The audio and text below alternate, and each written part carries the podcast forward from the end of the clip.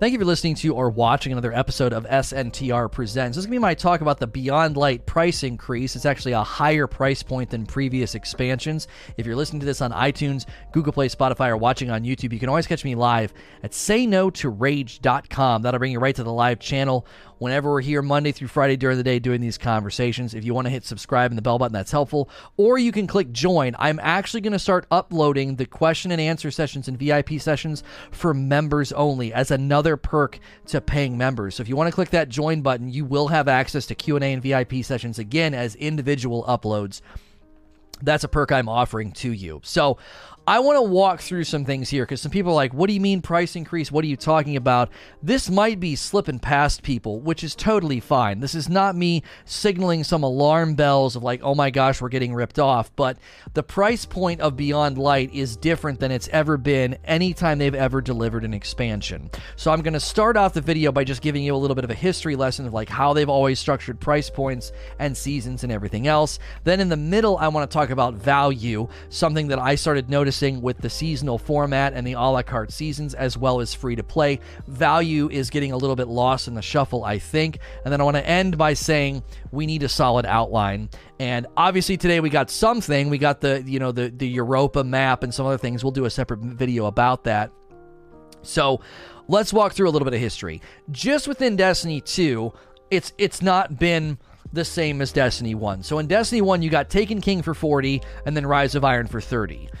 And then when Forsaken rolled around, they called it Season of the Outlaw, but there wasn't any sort of explanation as to what came with Season of the Outlaw, because then they did Season of the Forge, Season of the Drifter, and Season of Opulence. So there was a season for Forsaken just included in the $40 price point. So season was included kind of. They didn't really break it apart, but for $40 you got everything. You got Forsaken and anything that was available at that time whether it was considered seasonal content or not. Then Shadowkeep was 35 and Season of the Undying was just included. So Shadowkeep was actually cheaper than Forsaken, and it included Season of the Undying. Season of the Undying gave you Vex Offensive, the Vex Offensive pool, the Vex Invasions, uh, and then obviously the Season Pass with all of the items on it. Okay, so 40 and then 35. Now with Beyond Light, Beyond Light is 40 plus 10 for the season. So if you want this expansion and sort of everything happening around it, it's $50. It's more expensive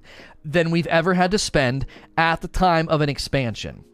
We've never had to drop a 50 spot on an expansion before, whether it was, uh, you know, Shadowkeep, Taken King, Rise of Iron.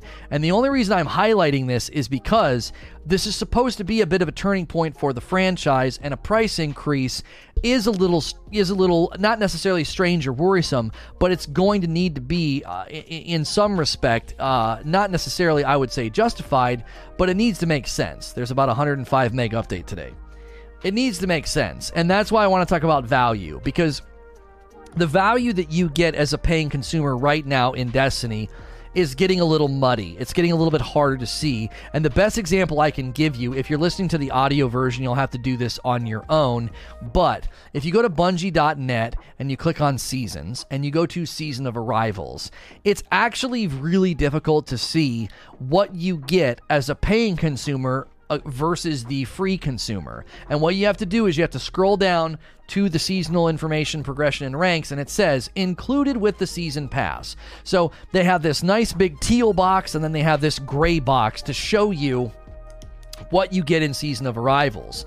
And the top half it's one, two, three, four, five, six. There are six bullet points. Six bullet points that are identical. The dungeon, the public activity, Moments of Triumph, Solstice of Heroes, new artifact with mods to unlock, and then new seasonal progress or whatever. Those are all identical bullet points. So we know you get more on the season pass as a paying consumer. Then you get new weekly mission, new exotic weapon quest. Okay, so those two things are actually you get those. Those are extra for paying. And then here, instantly unlock the ex- exotic grenade launcher. Okay, so that's an instant unlock. So that's not really extra. It's not exclusive. They get it too. Free to play players get it too. Instantly unlock the seasonal armor set. Again, they get it too.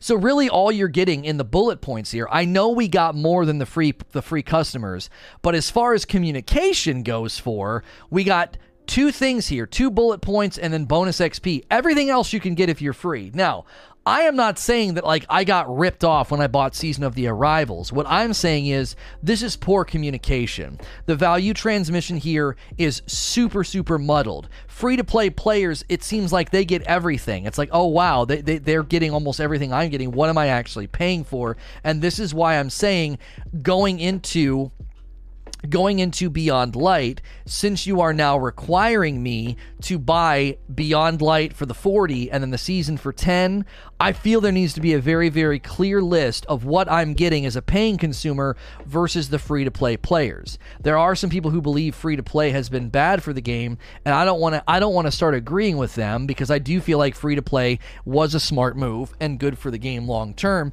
But if it starts to feel like a paying consumer doesn't get a whole lot more than a free consumer, that's worrisome with respect to value transmission. That can hurt loyalty because the longer that you you know are are playing the game, the more you want to feel like you're getting a return of your investment of time and it's a return of your investment of, of money. And I think the message right now that they sent with Season of Arrivals, I don't think that messaging will work with respect to 40 for Beyond Light, 10 for the season. Now, people are like, well, it's only $10, Lono. You know you're going to play. Hear me on this. Yes, I'm not worried. I'm willing to spend the money. You know, last year for year three, if you wanted Shadowkeep and everything, it was 60. Beyond Light and all of year four is 70. It's literally only a $10 price point for the entire year. And I'm not worried that, oh my word, what a ripoff. I'm simply saying we need, last section of the video here, we need a solid outline. Okay. This is the splash page for Europa. Very generic, but at least we have a map. We have no idea what map scaling is used here. I think it looks twice the size roughly of the EDZ. Others are saying it has less named locations than the EDZ and is therefore smaller or roughly the same size. Again, we don't know scope and size. If you click on these little links here, some of the images look, I mean, the areas look absolutely massive, and the and the little adds and enemies look very very small. Uh, but you know that's that's going to remain uh, to be seen. But this to me, this to me is not uh, is not actually an an outline of value. This is very, very uh, generic. It's very, very basic. I want to have more information in my hands, and you should as well as the consumer, to understand what am I getting for the 40? These are separate discussions, by the way. What am I getting for the 40 and beyond light? That all needs to be listed out. What am I getting on Europa? Since free to play players can go to Europa, by the way, all patrollable areas are free for all players. So, as a paying consumer, what am I getting on Europa that they're not getting? Is there an activity? We know there's a raid, we know there's a strike, we know there's a dungeon. So, raid, dungeon, strike, is that all I'm getting? Is that it for the 40? Is there anything else? Obviously, there's probably a campaign and then the loot, but the question remains what am I getting for the 40? And a totally separate, I believe, a totally separate, you know, page and list what do I get for the $10 and why do I want to spend that $10? What's it adding in addition? What am I getting in addition to Europa uh, campaign new stasis subclasses? For the 10 spot in that season, am I getting. Because think about what we got in Shadowkeep. The, the season of the Undying was included in the 35, and you got four weapons, a whole armor set, and an, and an, entire activity, and then the Vex invasions would happen on the moon, and that could drop some of that loot for you as well. That was all just thrown in. Are we getting that significant amount of, of content? And I know Vex Offensive was very basic and the loot pool was very small, but still, it was content. It was something to do. And if you look at the season of arrivals bullet points, it's like anybody can get all of this. There's like a couple of things I get extra. Anybody can play contact public event. Anybody gets all these things. They need to have very, very clear marketing messages sent. Because if not, I think a lot of folks are going to say, why on earth am I paying more money for a delayed a delayed expansion that is also this was brought up this morning by somebody from chat we're we're having content removed You know, and I'm again, I'm not bringing this up because I'm worried, but as a consumer, it's like, okay, so you're ripping out half the game, you're charging me more money than last year in the previous expansion price points. Is there going to be a noticeable difference in substance, size, quantity, and what I'm getting as the as the as the purchaser, as the player, or is it going to feel like, man, why why on earth did they did they even do this? Why on earth did they even cost you know spend this much? I believe, okay, I believe that we will actually get a very very good expansion and we're actually going to get you know an increase in value and, ex- and experience but that remains to be communicated by bungie we'll have to wait and see what they communicate in october if the free content starts gobbling up the messaging and muddying the waters i don't think that's going to be a good look for pre-orders for purchases and for new players or existing players feeling like $50 is worth it it's $10 shy of a new game if you want everything for beyond light so we're going to transition to q&a and vip again if you want access to those videos as opposed to using the timestamps below, uh, you just have to be a paying member, okay? As always, if you're listening elsewhere, please like, share, and subscribe. Thank you for listening to or watching another episode of SNTR Presents. This is going to be the Q&A session that follow my talk about the Beyond Light price increase in comparison to past expansions. If you're listening to this on iTunes, Spotify, or Google Play, you can always catch these live. And if you're a paying member on YouTube, you should now see these as individual uploads again. I'm bringing back the individual uploads, but I am putting it out there for members only because if not, it'll it'll hurt the metrics of the channel. But if it's members only, it's its own new beta thing. You should be able to see it. If you'd like to see it, you know, you can always click join on the YouTube to see those later, or just keep using the timestamps. Uh, clap for you coming in with the first question. Don't you believe price increase is necessary evil to push forward with new content, new quality of life, and giving Bungie the financial aspect of creating what we uh, all long for in the future? Uh, look how much they are taking out of the Eververse, for example. Um. Yeah. This doesn't work though if you're going to try to say this to the consumer. Does that make sense? Like, I get where you're coming from, and I can agree with you on principle that I've always said I want Bungie to make just bundles of cash because that helps the game continue. I want their staff members to feel good and confident in the franchise's future. I want people to get bonuses. I want people to get really, really healthy salaries. I want Bungie to expand and hire new people. These are all things that I want to have happen. Like as as a consumer that doesn't froth at the mouth when there's a delay and throw a hissy fit on Twitter or Reddit when something doesn't go my way and you know say terrible things. Okay, I don't do that, and and and most people that don't would I think generally say, you know, it's probably okay that price points are going up. It's probably okay that their profit margins are increasing, but by and large, consumers don't want to hear that. You know, it, would be one thing if you went to like a local restaurant and the guy's like, "Hey, you know, all of our all of our menu prices have gone up a little bit. You know, seventy five cents." For every item, you know. And what we're trying to do is expand. It would allow us to have a larger staff, more wait staff, hire another cook, get another, you know, get another cook line going, uh, you know, expand the kitchen, blah blah blah. Now, if if if he said that to you and even put the messaging in the menu, I think most people would be like, "Well, I love this place and I love Hank. Sure, that's totally fine." But when you look at a company the size of Bungie, that has micro spending. It has a micro spending store that seemingly is very successful, and they they have look at the engaged player base every you know every day, roughly a million players a day, even during uh, even during dry spells. It's hard to come back and be like, well, if you if you give us this extra money now, it's going to invest in the game's future.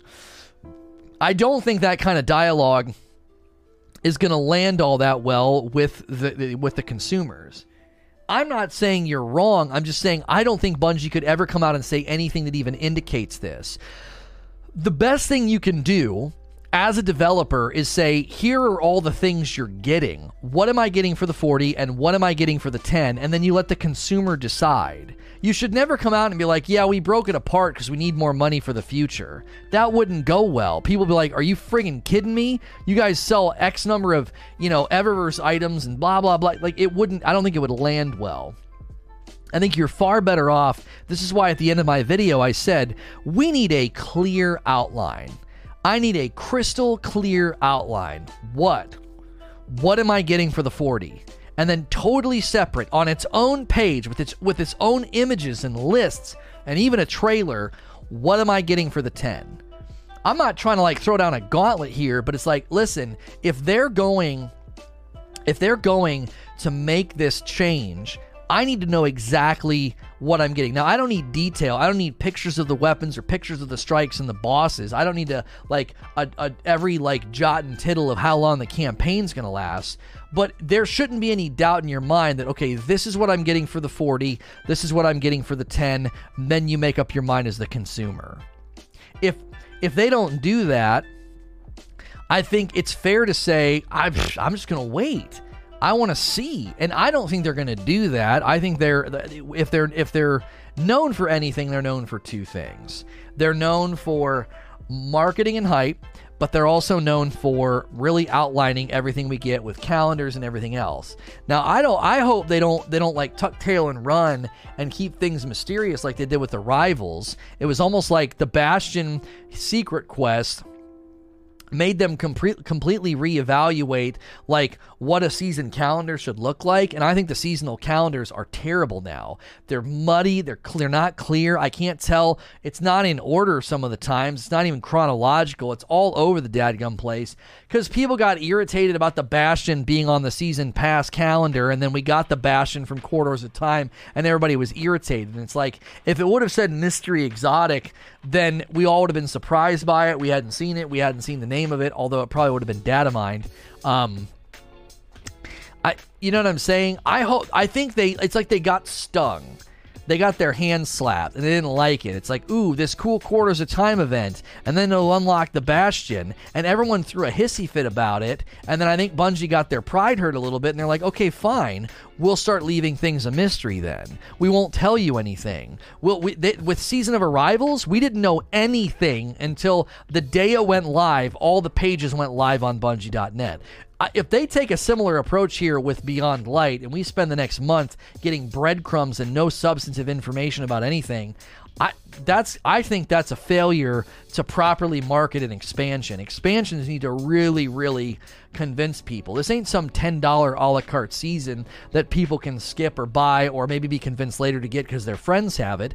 This is this is the annual expansion. It's it's got to be um, it, has got to be delivered on a silver platter to a certain degree, especially with how they kind of marketed it already. They've kind of set this up to be a pretty big moment in the game. You know, it's our first darkness subclass and the strangers coming back. That's not small, you know. Next question from 4K Manning. Thanks for touching on this topic. It's great uh, feeling to have creators hear us. My question is with what we got in Forsaken for $40, on paper from TWABs, we know Beyond Light has less content across all known activities. Well, we actually don't know this yet. Do you think Bungie is going to surprise us? Or are we getting ripped off? Yeah, we don't know this yet. This is what I've been trying to say we don't know what the activity is. There's a seasonal activity. We don't know what content is even on Europa. We don't. All we know now is there's, there's a bunch of locations. That's it. And we know there's going to be a campaign and one strike, a dungeon, and a raid. That's it. That's all we know. We don't know what the activities are going to hold. We don't know what kind of loot pool updates there'll be, how many new guns are getting added to the game, uh, how many new armor sets. We don't know any of that. All we have are screenshots of a uh, of an armor set and five weapons. That's all we got. So at this point, there's no way to know whether or not we're going to get ripped off or get enough because we don't know anything. This right here, this is the first amount of any substance we've gotten. Everything we know about stasis and about Beyond Light was all very generic flyover. This map is the first bit of substance we've we've gotten with respect to Beyond Light. We, we can actually get to like take a peek at Europa. Um, I, you know, outside of that, I, you know, yeah, we're getting less strikes. That is true. But then uh, I suppose that leads to a question. It begs the question what are we getting in its place? If, if you're not if you're not adding a bunch of new strikes, you're adding one strike on Europa, and then you're having one DCV strike return with two more staggered to return in other seasons. Okay, so strikes aren't going to be the centerpiece content. What will be? I'm dropping 50 bucks and that's 10 bucks shy of a new game. And two strikes and two patrol areas ain't it. Like, we need more than that. I know we're getting new subclasses. I'm telling you, there's got to be a moment where there's like a laundry list of everything we're going to get. Um, strikes have proven to not be front burner content that they're going into. Yeah, we've kind of had that debate for a while. I'm not saying whether this is right or wrong. I've just been trying to show you strikes have kind of been deprioritized over the years. They don't feel like a center a centerpiece of attention for Bungie. So, this is this would have been the D3 in a sense a lot of people don't agree with that take. I happen to have that take. I think we're going to get a junk ton, and they're keeping the cards close to the chest because this was meant to be. They built on the foundation of Destiny 3. And I don't think we've seen anything yet. I think we're getting a glimpse, we're getting a teeny glimpse. I really think things are going to ramp up in October with respect to marketing and information. Darksider, with Bungie having seven TWABs left till Beyond Light, which has to be split between Beyond Light, Season 12, quality of life changes, do you think Bungie has enough time or TWABs to convey the value of Beyond Light and the season to the player base? I think I saw you even say this in, in, in Discord too. One of those seven has to be for Festival of the Lost. So you got six, basically. You got six. One of them is Trials and, and Sandbox. Now, that might not be all we get, it might be part of it. But yeah, Beyond Light, Season 12 quality of life changes. Here's the thing TWABs don't necessarily have to talk about Season 12 or Beyond Light. Sometimes they say, hey, in case you missed it, we got a new splash page and a new trailer for season 12. And then the rest of the TWAB will be about like quality of life changes they don't does that make sense? Twabs don't necessarily get hijacked by marketing. A lot of times the, they'll kickstart the twab and say hey in case you missed it we did a big stream and a vid doc about all the new changes to armor 2.0 be sure to go check that out.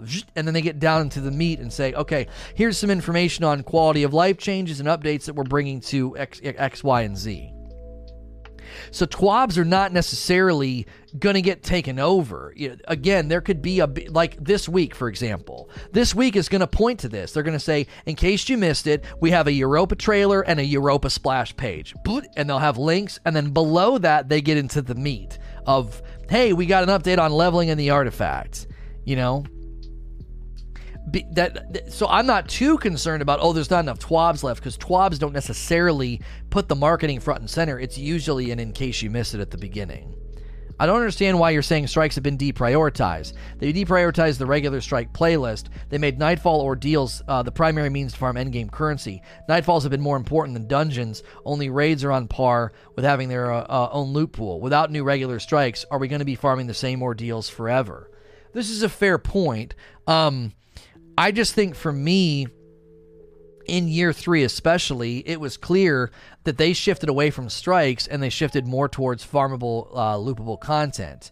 Um, but that is a fair point. If one of the main grinds for endgame currency and then adept weapons are also potentially coming to strikes in season 13, they said, then are we literally going to be playing the same Nightfall ordeals for the next 12 months? Now, they are shuffling some strikes out and they're shuffling in two in Beyond Light and then two more. So, you know, by the end of year year 4, there's going to be four new strikes in the mix.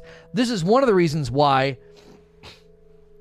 I thought a seasonal strike playlist would be really good because they could handpick four or five strikes, update them, add new things to them, and that's the only strikes in the playlist. And then at the end of that season, they rotate out and you rotate in five more that have been updated so they feel new and fresh, even though they're strikes you've already played. And then by the end of that season, you're sick of those five strikes and they rotate out and five more rotate in. Um, I don't know. One of the TWABs has to be sandbox changes, one has to be festival, leaving five for that. Well, and again, that's presumptuous, isn't it? They could put sandbox changes and the Festival of the Lost stuff in the same TWAB. They probably wouldn't. But they could also take the sandbox changes and slam that in with artifact changes. Or artifact changes could land with uh, leveling changes. They can always take two they can always take two big themes and cover them in a single twab. They've done that before. Hey here's what we're doing to damage perks but that wasn't the only thing in the twab. So i, I don't i don't want to presume that one twab will cover one thing. There could be twabs that cover a gamut uh, of things. And as i said you could literally have a twab that's like hey This week, for example. Hey, in case you missed it, here's the Europa trailer and the Europa splash page. Cool. Now let's get into the talk. Uh, we're going to be walking through leveling and artifact changes. So now you had a TWAB that covers two big things the new Europa trailer and information, as well as leveling and the artifact. So they're, they're only limited. The only TWABs that really start to get limited and start to get jam packed full are honestly the ones that go through um, significant sandbox changes. I mean, look at the one we recently got. Here are the updates we're making to Crucible, Strikes, and here's all the changes we made to Gambit as a game mode. Oh, also here's the uh, here's the armor for the vendors. Oh, also here's the pursuit weapon. That was a pretty busting at the seams twab. That was a lot of info. Now somebody might have seen those as bullet points and been like, "Oh man, they only have so many twabs left they're going to have to do an entire twab about Gambit. No, not true. They did Gambit, Crucible, and Strikes in the same one. Oh man, the armor and the pursuit weapon, that'll probably be in its own twab. No, it literally got thrown in with Gambit, Strikes, and Crucible. So I don't want to, I think we're being too presumptuous in thinking like, oh, they only have so many twabs left. They're not going to be able to cover all these topics when it's clear sometimes they will jam a bunch into just one, in, into one. And again, the marketing generally generally does not take center stage in TWABs. It's a kickoff at the beginning. They do that with their streams, their vid docs, their trailers, their new splash pages. In case you missed it, bam, here's a link. And then they move on into the blog post. Um, if I remember, most of the stuff pre Shadowkeep was Sandbox, Armor 2.0, and details on the new stuff in the trailers that we got. I'm expecting as much in these TWABs. They've set they've it's a set in stone method. Trailers and vid docs will announce things. TWABs go more in depth. Right, exactly. And the TWABs will point to the vid docs and, and trailers. You know, they'll point to it, but TWABs are never like, "Oh yeah, this week we're gonna we're gonna show you a trailer and a and a splash page, and that's the end of the TWAB." You'd be like, "I don't understand. That stuff hit on Tuesday. Your blog post is nothing more than a than a than a, a, a neon sign pointing at something else." So I don't I don't think uh, I don't think we're up against a wall or anything. I, got, I think they got plenty of time to talk about all the things they want to talk about. I'm actually most curious to see if they'll do any type of stream or vid doc to explain if let's imagine there's a significant update to weapons because there might be. Are they going to put that in a vid doc or a stream or a twab? Like, how's that information going to get handed down? Have do they feel they've given us enough information about how stasis fragments and aspects work or are they going to want to showcase that? It just remains to be seen. They haven't really said. Tim says, with the extra time for Beyond Light, we might actually have a way better build up, housekeeping, and launch experience. I mean, it's possible because that extra month and a half you're not necessarily going to crank out a bunch of extra content in a month, month and a half, but you can certainly do more bolt tightening and more quality of life updates. Hey, we didn't think we were going to have time to do this until the winter season, but we were able to bring this nice quality of life update to the bounty system or, um, you know, to XP distribution or, you know, um, maybe that's one of the reasons. I mean, adept weapons coming to trials before season 13 that was a nice update to hear because it's like all those weapons that are in there right now, you're you're going to be able to get them, you know, as an adept version, and I think that's a good I think that's a good a good way to handle that.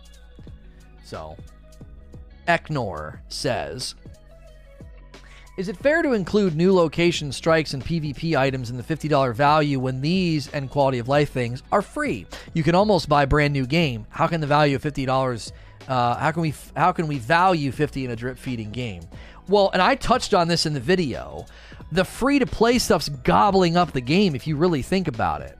I mean, to to some extent, it's unprecedented to look at a brand new planet, Europa, and know that anybody can go there. A free to play player, a player that doesn't buy Beyond Light, can go to Europa.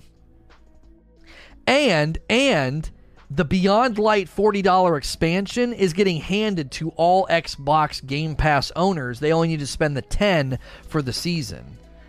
I wonder if that's why they did it that way. They're like, listen, we're, we're going to lose out on this deal with Game Pass. We got to get some money from those people.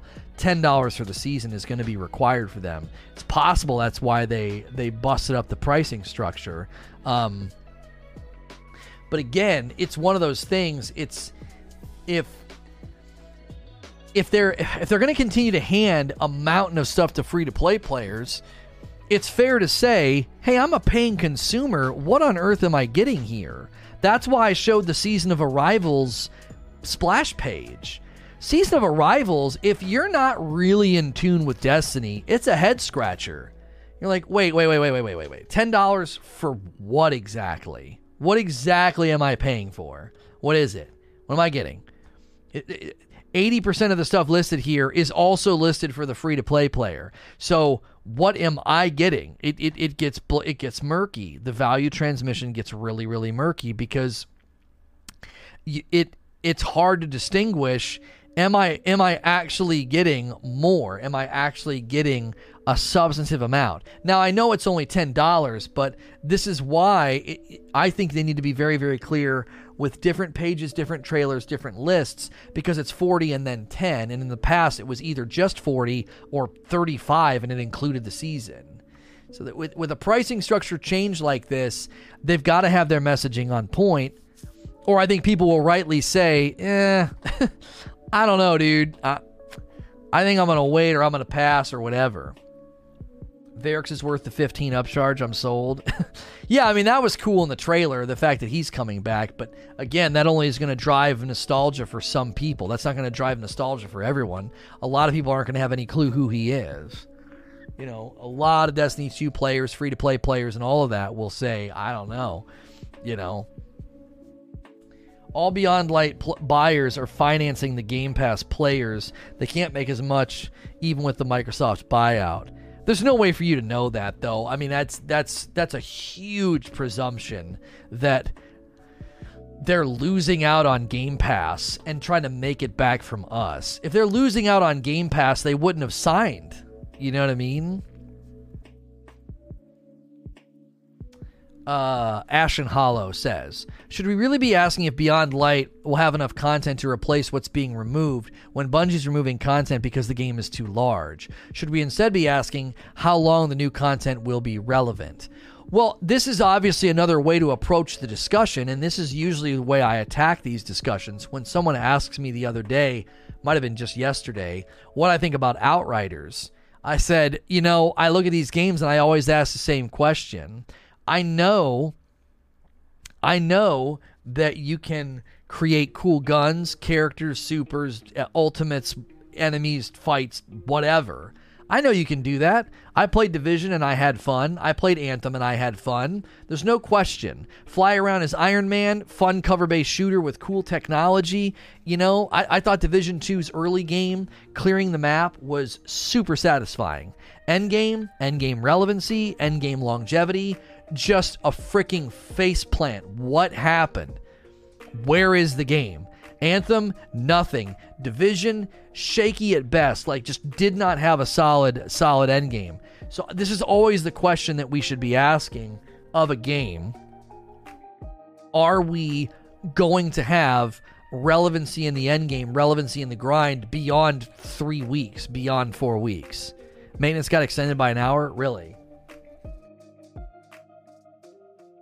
I you know it's it's it's a challenge. I think it's a, I think it's a challenge to to properly um, you know set those expectations, not just about what you're getting, but about what is there. Where's the depth and the substance? It's sometimes it's hard to communicate that. This is one of the reasons why when Luke Smith said two things I want to know the answer to. He said we're going to be reinvigorating core activities. Awesome. How? How are you doing that? Give me details on how you're reinvigorating core activities. And he said another re word, refuel. We're going to be refueling aspiration aspiration in the game. Refueling aspiration. Okay, awesome. How? You know? It's like not to get political, but that's always the political thing, right? We're going to fix the economy. How? We're going to create new jobs. How? You know, it's like that in gaming too, right? When they're like, "Oh, we're going to give such a better end game experience." That sounds great. How? How is one of the most important questions in in this day in this soundbite age. How is a very important question. How are you going to achieve it? What's your plan of action? What are you going to be doing to do that? And those are some big questions that I have. Number one, reinvigorating, reinvigorating core content. How are you achieving that? Why do I want to know that? Because that's the meat and potatoes. That's the that's the giant funnel. That's the strikes. That's Crucible. That's play. That that's that's that's challenges. Flashpoint. You know what I mean? Um, somebody said something in the Discord that I wanted to read. It said. Lono is spot on this. Can't let fandom get in the way of proper financial information on this. We need to know clearly what we are getting and not getting. Yeah, yeah, I agree. Um, yeah, just believe us. Yeah, maintenance has been extended um, for one hour. Um, so at the at the end of the day, at the end of the day, I believe Beyond Light and the new stuff is going to be really fun and really enjoyable. It's not about that. Don't don't flip this around like, oh, is Lono saying this isn't going to be worth? This isn't going to be worth. This isn't going to be worth. It's that's not what I'm saying. It's are you going to win people over? Are you going to convince people that this content is worth it, that it's substantive enough to justify a $50 price point? I think it's totally fair for somebody to hold a $50 bill in their hands and be like, convince me, Bungie, why should I give this to you? Most of what you've shown me so far is free for everybody. I'm not seeing any reason to give you the 50. You know? Dracus Pander. Hi, Lono.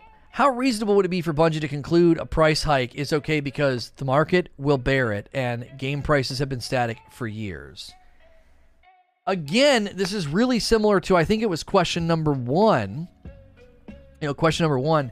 I I, I know that that is it might be a valid reason, and so do you, right? You wrote this as an intelligent person. You know, yeah, market value, market demands there. Uh, you know, inflation. Yeah, there's there's clearly you know there's clearly a, a, a price a price freeze for the past you know what. I mean, I'm 39, and you know, so it's 20. You know, what is this? 2020. And in the 90s, early 90s, when I was in high school and going, you know, going from middle school to high school, so 30 years ago, video games cost basically the same. I mean, that's crazy. That's that's that's like a price freeze. Go back in time 30 years ago. Go to 1990 and go buy anything. Go buy a movie, go buy an album, go buy a cheeseburger, right? It, it was way cheaper, right? Go buy a video game they were they were 50 and sometimes 60 dollars and now they're they're 60 bucks almost almost across the board um, I remember getting Mario Kart for the Super Nintendo, and I'm fairly certain it was $59.99 because we took back the. My brothers want to get the Joy-Con, the, the whatever was called the joystick thing. I was like, what are, what are we gonna do with what are we gonna do with this? And we took it back and traded it. Uh, that was back when they let you trade that kind of stuff in. You aren't 39? No way. I'll be, yeah, no, I will. I'll be 39. I was born in 1981. I'll be 39 in uh, about a month. I'm showing age a little bit. Like I looked at a picture on a Facebook memory. Uh, it was from 10 years ago, and I was like, "Oh wow, I do look a little bit older now." You know, in my in my face, around my eyes and stuff. I'm, I'm showing a little bit of wear. Some of that might be just how tired I am from all the all the stress this year and everything I've been through. Uh, I'm, I'm, looking a little. I'm looking a little wrung out. I'm looking a little wrung out like a rag. Um, but yeah, I am. I am. Uh, I'm 39. There was a. There's a funny story. I went to a. Uh, it's Total Wine and More, and uh, a woman's. You know, she's checking out. She's she's scanning my stuff. She has to see my ID. And I'm like, I, I really don't get my S for ID all that often anymore. And I mean, I know they have to. And she looks at it and she's like, huh. she sees how old I am. She's like, 81. I said, yeah. She's like, mm, you just keep doing your regiment, honey. uh, and I was like, thank you. Put a little pep in my step. I was like, oh, I appreciate that. I got a little bit of gray in my beard, and I'll get gray hair on my head every once in a while, like one random gray hair. And my wife always yanks them, like pulls them out, like pulls it right out of my head. so, uh, so yeah. Um, total total side issue here. But yeah, I mean, obviously my age is playing a part in the answer. You know, the prices of games have been very static uh, for years. And back in 1990, I mean, I remember, I remember going to the Rite Aid. I would walk to the Rite Aid, and I would buy a six pack of Surge. So this is six cans of soda, six cans of pop. Originally from where I'm from, we called it pop. Six cans of pop for a dollar. I, I, I get a six pack for a dollar. I took them to school and I sold them for a dollar a piece. I made was an easy the easiest five bucks I could make. I'd go every day. I'd ma- I made five bucks a day, five bucks a day at school selling Surge. You know, a dollar. People hand you a dollar. Yeah, sure. Here's a dollar. Here's a dollar for a Surge. I'm, and I'm getting a six pack for the same price. Um, you know, so I was I was slinging I was slinging Surge in high school, and that's how cheap stuff was back then. You know, it was it was a lot cheaper, and video games have, have largely uh, they've largely stayed you know rock solid on price. Now, again, as intelligent adults that can have a conversation without yelling at each other, we can all sit here and say, yeah, this might be the beginning of price increases on stuff and it's totally fine because of inflation. But will the market and will the consumer base accept that as the answer? In just 12 months' time, think about it like that. In just 12 months' time, Shadowkeep was 35, had a season included. Beyond Light with its season is 50. It's a $15 price increase. Is that from inflation or am I going to get more than we got in Shadowkeep? I would hope that they can clearly say, here's roughly everything you got in Shadowkeep. Here's all the extra stuff that you're getting. Here's all the the, the greater size, you know, because the, the, the, moon was is is honestly pretty big. The moon's pretty big, and they added a lot to it. You know, if you're under uh, the age of 18, uh, don't put that in chat. I'm to remove that message. Uh, and then there's another one up there don't ever, don't ever put your age or your any information about yourself in chat if you are not an adult. In general, uh, if you're even if you're an adult, you would you should you won't really want to put personal information in. You never want to put things like your age. Uh, sometimes the city you're born in you want to avoid. You know, not always. I mean, if that's all you're letting people know. Uh, Matt with a $5 tip. Born in 83, I remember when Surge Vendor came to my high school and handed out free cans, the good old days. I had a Surge sampler. It was a CD that came in a 12 pack.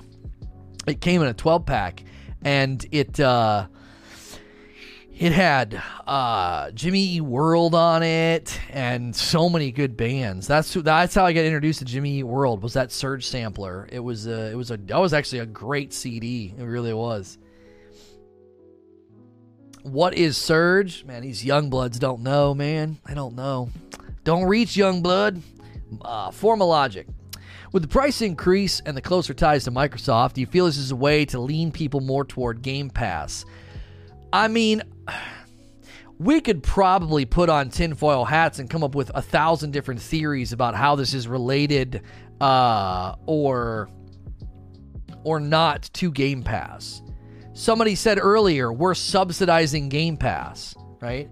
You're saying it a totally different way. Now, this is to push people to Game Pass. Just get Game Pass, and then all you need to do is spend $10 and you get the season that comes with Beyond Light. You know? Um, it. You know what I'm saying? It, it's uh, it's we could come up with we could come up with any any any variety of of reasons why uh, th- this is going on. It, it, they're not going to come out and say. So it certainly is possible they teamed up with Microsoft and they said, "Man, you know, th- th- this is a this is going to be a great way to get people to buy or to switch over." to uh to to the to the to Microsoft to the, I'm sorry to the Microsoft Game Pass um or they could have said we're gonna we're gonna lose money on this Game Pass deal. We better raise the price. We better make people buy the season individually. Um, listen, it could be as simple as this. It could be as simple as this. We need to monetize the season because we're not including it in Game Pass, so it needs a price point out of necessity. Now that doesn't mean they couldn't have bundled it in. Oh yeah, if you buy if you buy uh, Beyond Light, it's bundled. It gets bundled in. We're just throwing it in. If you do Game Pass, it's going to cost you the ten spot. You know. Uh, so I, you know what I mean. Yeah, I'm not a boomer. If you're born in 81, you are not a boomer. Um, we are at um, we're at 666 likes. We're gonna need you guys to fix that. Uh, we're gonna need you guys to fix that. 666 likes. We cannot abide that. Let's hit 700. Let's get a nice 700 going, and uh, and leave this leave this demon number behind us. uh, anyway, thank you guys for being here. By the way, if you're new to this format, this is kind of something that we do uh, throughout the week. It's like an interactive podcast. I pick a subject. We talk about it. You can submit questions as long as you're a paying member. We're gonna we're gonna potentially do a VIP call in if there's demand for it. If you're a VIP paying member, you can call in and talk to me live in Discord. It's its own segment. Uh, the easiest way to support me is to click subscribe. Clicking subscribe is free. It helps the channel, it helps me, and then clicking the like button is also uh, helpful. It um, it helps this show up in recommendation algorithms. So when we roll it over to 700, that's super super helpful. So thank you for being here. I appreciate you guys supporting the channel so so much. We'll be covering all the information leading up to Beyond Light, and obviously when it comes out, we'll be playing a bunch. We'll be playing a bunch and and and breaking everything down. Uh, just yesterday we talked about the prospect of maybe the artifact is leaving. So if you like safe for work podcast conversational driven content, I'm I'm your uh, I'm your guy. Savage Sharkbite says, "Is it possible that Bungie is trying to make up for any potential revenue loss due to Destiny 2 coming to Game Pass?" Yeah, this is a repeat. We've already dealt with this one. I honestly am just going to say I think this is the least least likely reason. Uh, they wouldn't have gone to Game Pass and been like, "Oh, we're gonna lose money. Now we gotta make it back on season on season being monetized and broken out." I really don't think so. Quad says, Do you think it is fair to hike up the price by a fourth or so since we pay a subscription to play every three months? Activision is gone and Bungie are banking more uh, of this money, yet they charge more. Well, I. To be to be fair, a, a subscription fee every three months. First and foremost, it's not a traditional subscription fee. I know what you're saying in essence, but it's not a subscription fee because you can skip a season and keep on playing. That's one of the reasons that I don't think a subscription fee will ever get any traction in Destiny because nobody's going to want to accept the fact that if they take a season off or they don't pay right away, they lose access to the, to, to the game and to their character. They've gone in the exact opposite direction with free to play entry point. So, I think that's a little disingenuous to call it a subscription fee. Every three months, you have the option to add content for $10. It's pretty, number one, it's really cheap. $3.33 a month is dirt cheap, and you're not required uh, to, to pay that. It's, it's, uh, it's totally optional. It's a la carte, you know, for extra content to add to your to add to your experience. So I and and in light of that, to be like, oh, Activision's gone and now they're making even more money. Breaking from Activision was incredibly risky. So if Bungie came out on top and is being successful in making money, that doesn't suddenly mean that pricing structures should be gutted. Oh, everything should be cheaper because you guys are doing well. You know, if you're if you're having a successful business enterprise, the last thing you're going to do is start gutting prices because like, oh, we had a pretty good year, let's slash our prices. Um, Yo, what's good, uh, Baz B99? Um, 81 a millennial. It feels like pre 90s shouldn't be lumped in the same categories as post 90s. PC and the internet were not nearly as common. I am like right smack dab in the middle. I'm an 81, you know, 1981. So I have the work ethic of my dad, but I have more of the more of the sentimentality of a younger generation. Like I'm not like I I, I was getting out of high school when the the self-esteem you know, infection was happening, giving everybody a participation trophy, don't fail anybody. Um, all of that happened as I was graduating high school. So I missed I missed all that. Um, you know, I I missed I missed out on the the coddling and the the snowflake generation is is is a little younger than me, but I'm also not old enough to be considered like a boomer. I mean, the, does anybody actually even know where the term boomer comes from? A baby boomer, the generation that you know just had to show up and made easy money and cost of living was great and buying a house is a lot you know more reasonable and affordable and that generation doesn't understand why this generation's struggling because the wealth gap's enormous you know inflation has has skyrocketed and annual annual median and, and, and average income hasn't tracked with it and they wonder why we're struggling and 50% of people now are like living with their parents and you know skyrocketing people having to move back in you know with their parents but they're like just work hard just go get a job you know. I need four to make ends meet dad you know.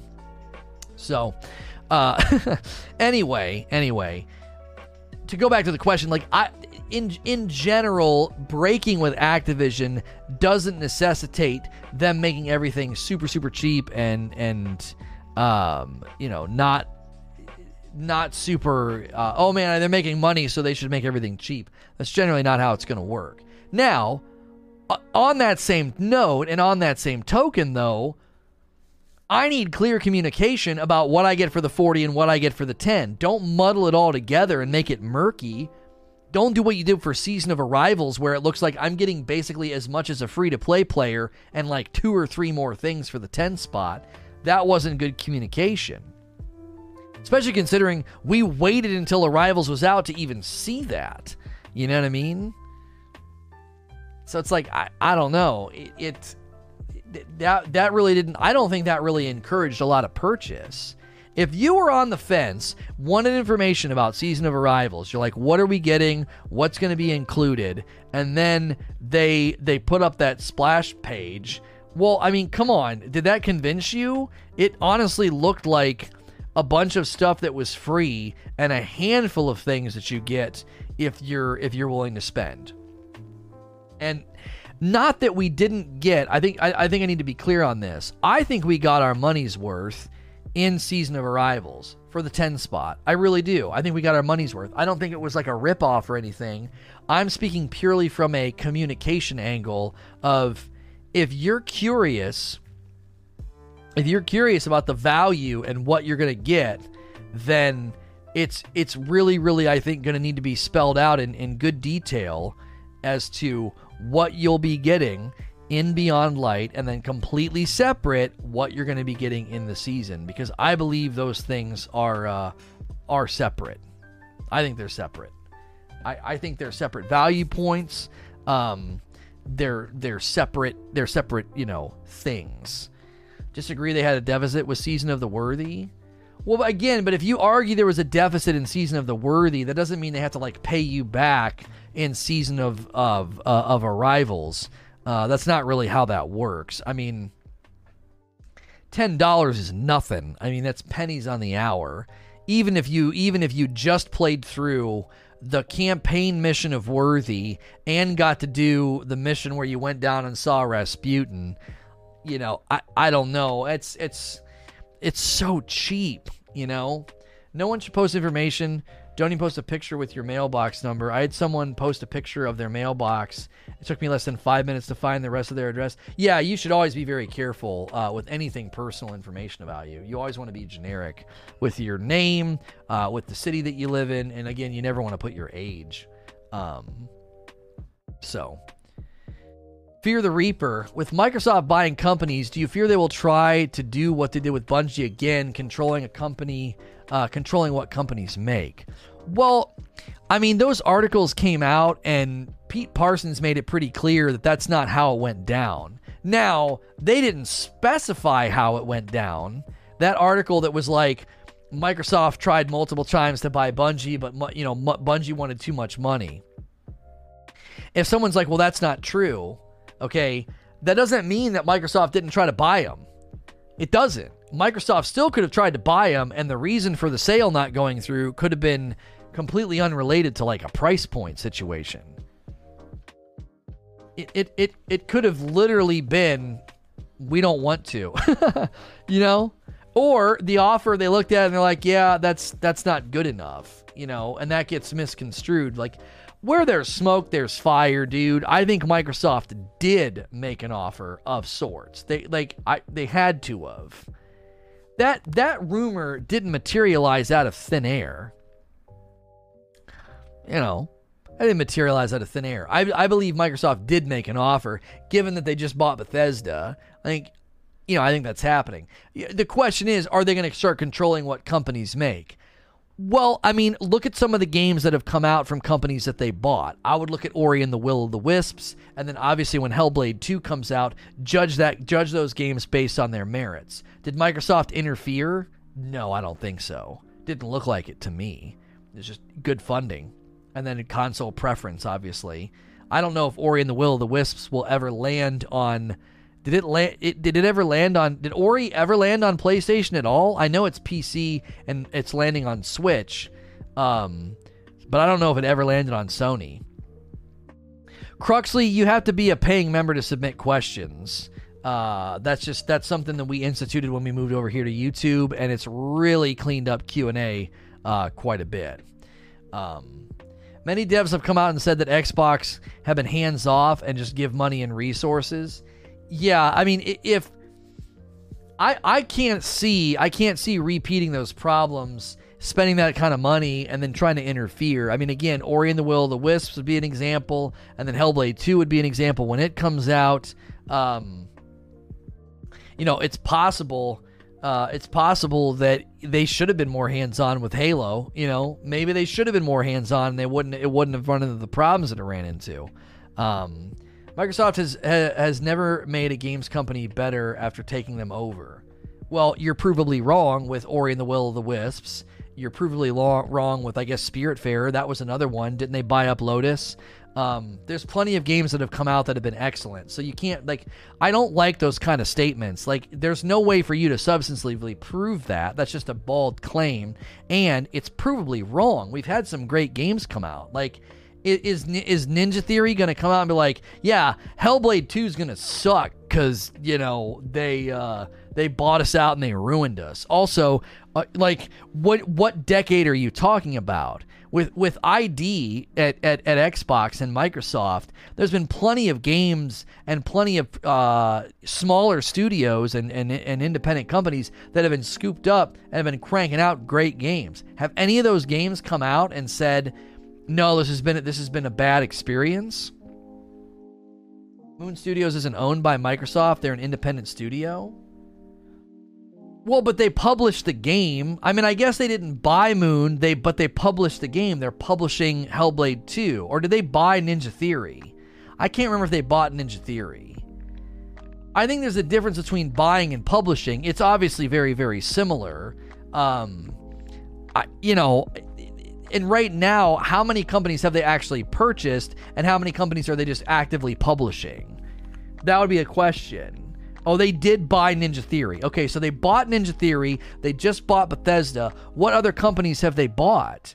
I know a lot of those independent studios. Did, were they buying them or becoming their publisher for ID at Xbox? Across the board, devs have praised Xbox. Not sure where you're getting your info. Rare and Lionhead days. Yeah, but I don't know when that was. You know what I'm saying? I, like right now there's a strategy shift at Microsoft. Microsoft is attempting to fill its funnel, its service funnel with great stuff. Part of doing that is scooping up devs so they can just funnel everything into the Game Pass. So you'll never you'll never want to leave Game Pass. That's the strategy right now. Um didn't they buy the Forza homies? Yeah, I don't. I actually don't know. Um, yeah, I got one rookie from Amazon. I use the app. So, since Phil Spencer took over, they've been way different. Yeah, I would worry that your claim might be true 10 years ago, but we're in a different era now. You know, the Phil Spencer taking over, them moving away from exclusivity, them moving more towards service-based selling incentives with Game Pass and then the X Cloud and then the Play Anywhere. You know, I, I feel like they've been singing a different tune for a long time. It sounds like it, it sounds like the people that are like, well, Microsoft's going to be anti crossplay. It's like, well, you got old, outdated information, man. They're pro crossplay now.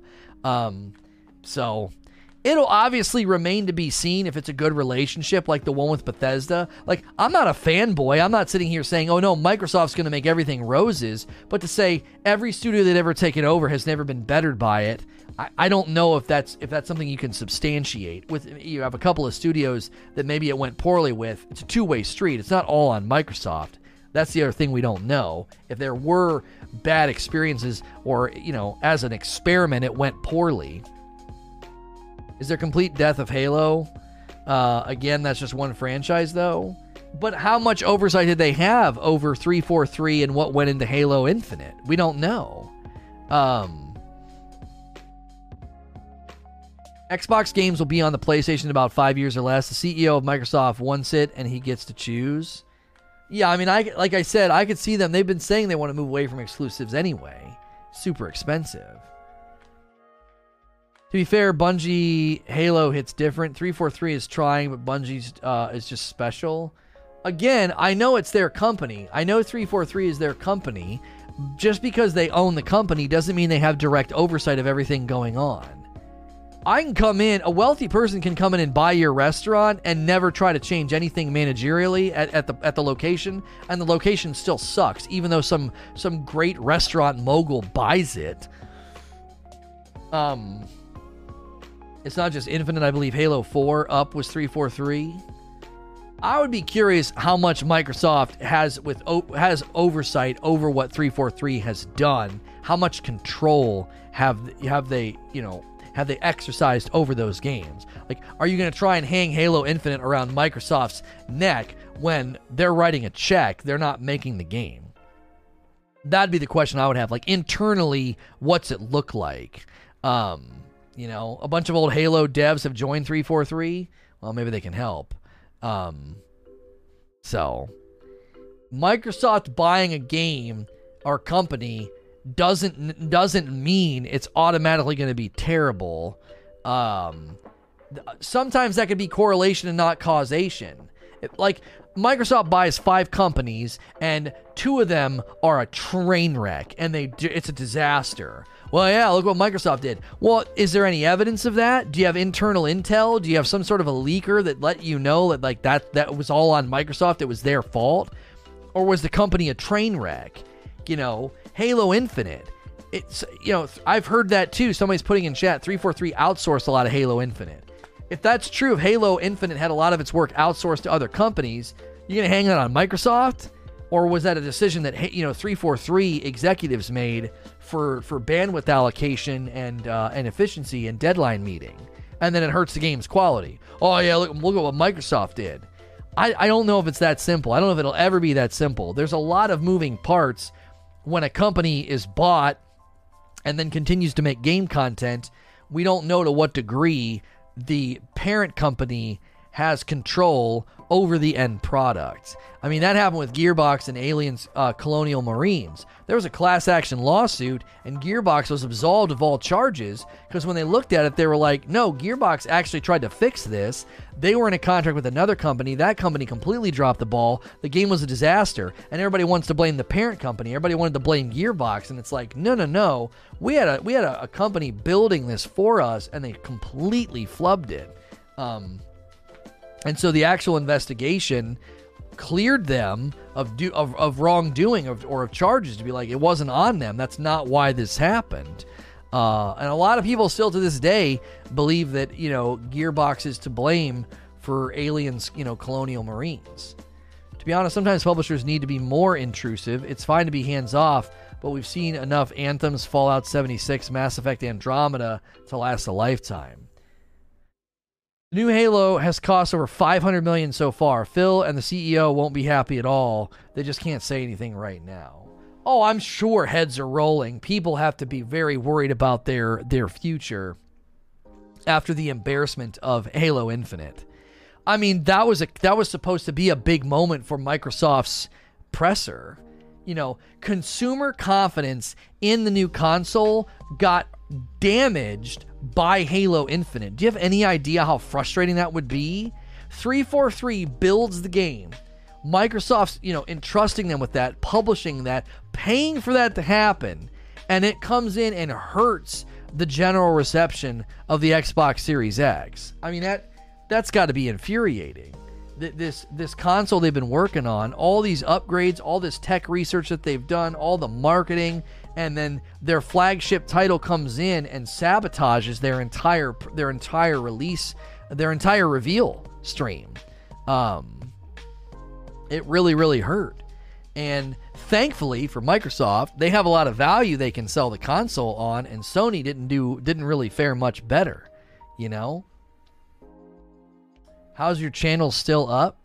Because facts and truth are really inconvenient for liars. Sven. To piggyback off the last question, do you think Microsoft will try to ride the coattails of Bungie's good graces lately and possibly contract them to develop a new Halo? I can't see that, no. I don't think I don't think Bungie's vision for the future, as it's been outlined by Pete Parsons, includes uh, includes shouldering anything with Halo, um, anything.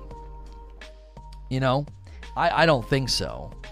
I think the I think the, the their future, as outlined by Pete Parsons, was that um, they want to be a multi-franchise uh, developer by 2025 with Destiny 2 significantly evolved.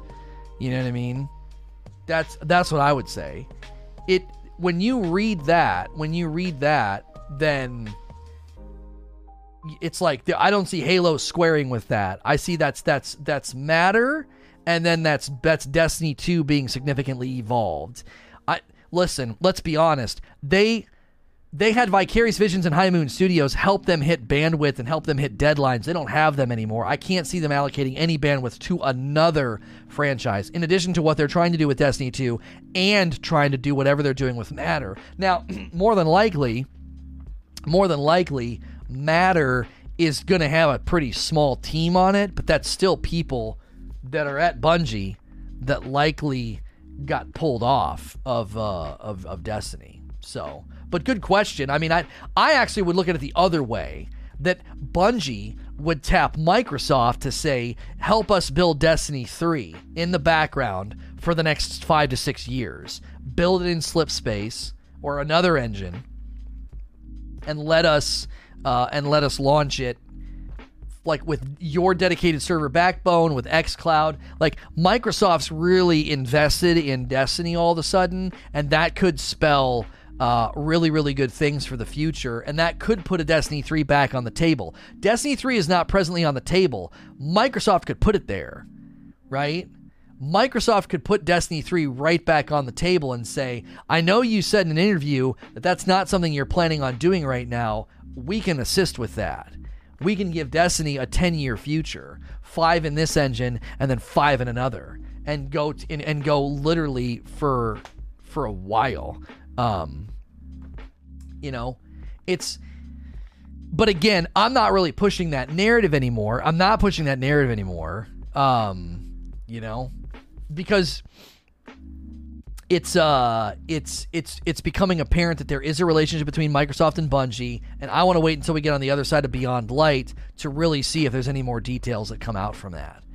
Um, of all the things that would happen between them, I think Bungie working on anything with Halo or anything like that is the least uh, likely.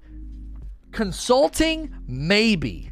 I give you a maybe there's not a lot of people at Bungie anymore that even worked on original Halo days. So I don't even know what kind of consulting they'd be able to offer. So that's plenty of questions. The VIP session will start soon if we have people that want to do call-ins, and then uh, those again, the VIP and Q and A sessions are available uh, to paying members. Paying members can see those as individual uploads previously you could only get those through timestamps. So if you're not a paying member, there will be timestamps below for those. And uh, you know, if you're a paying member, you can get those links. Okay, so if you're listening to this as an audio version, uh, you can get access to that virtually anywhere podcasts hit. And as always, if you are watching or listening elsewhere and not live, please like, share, and subscribe.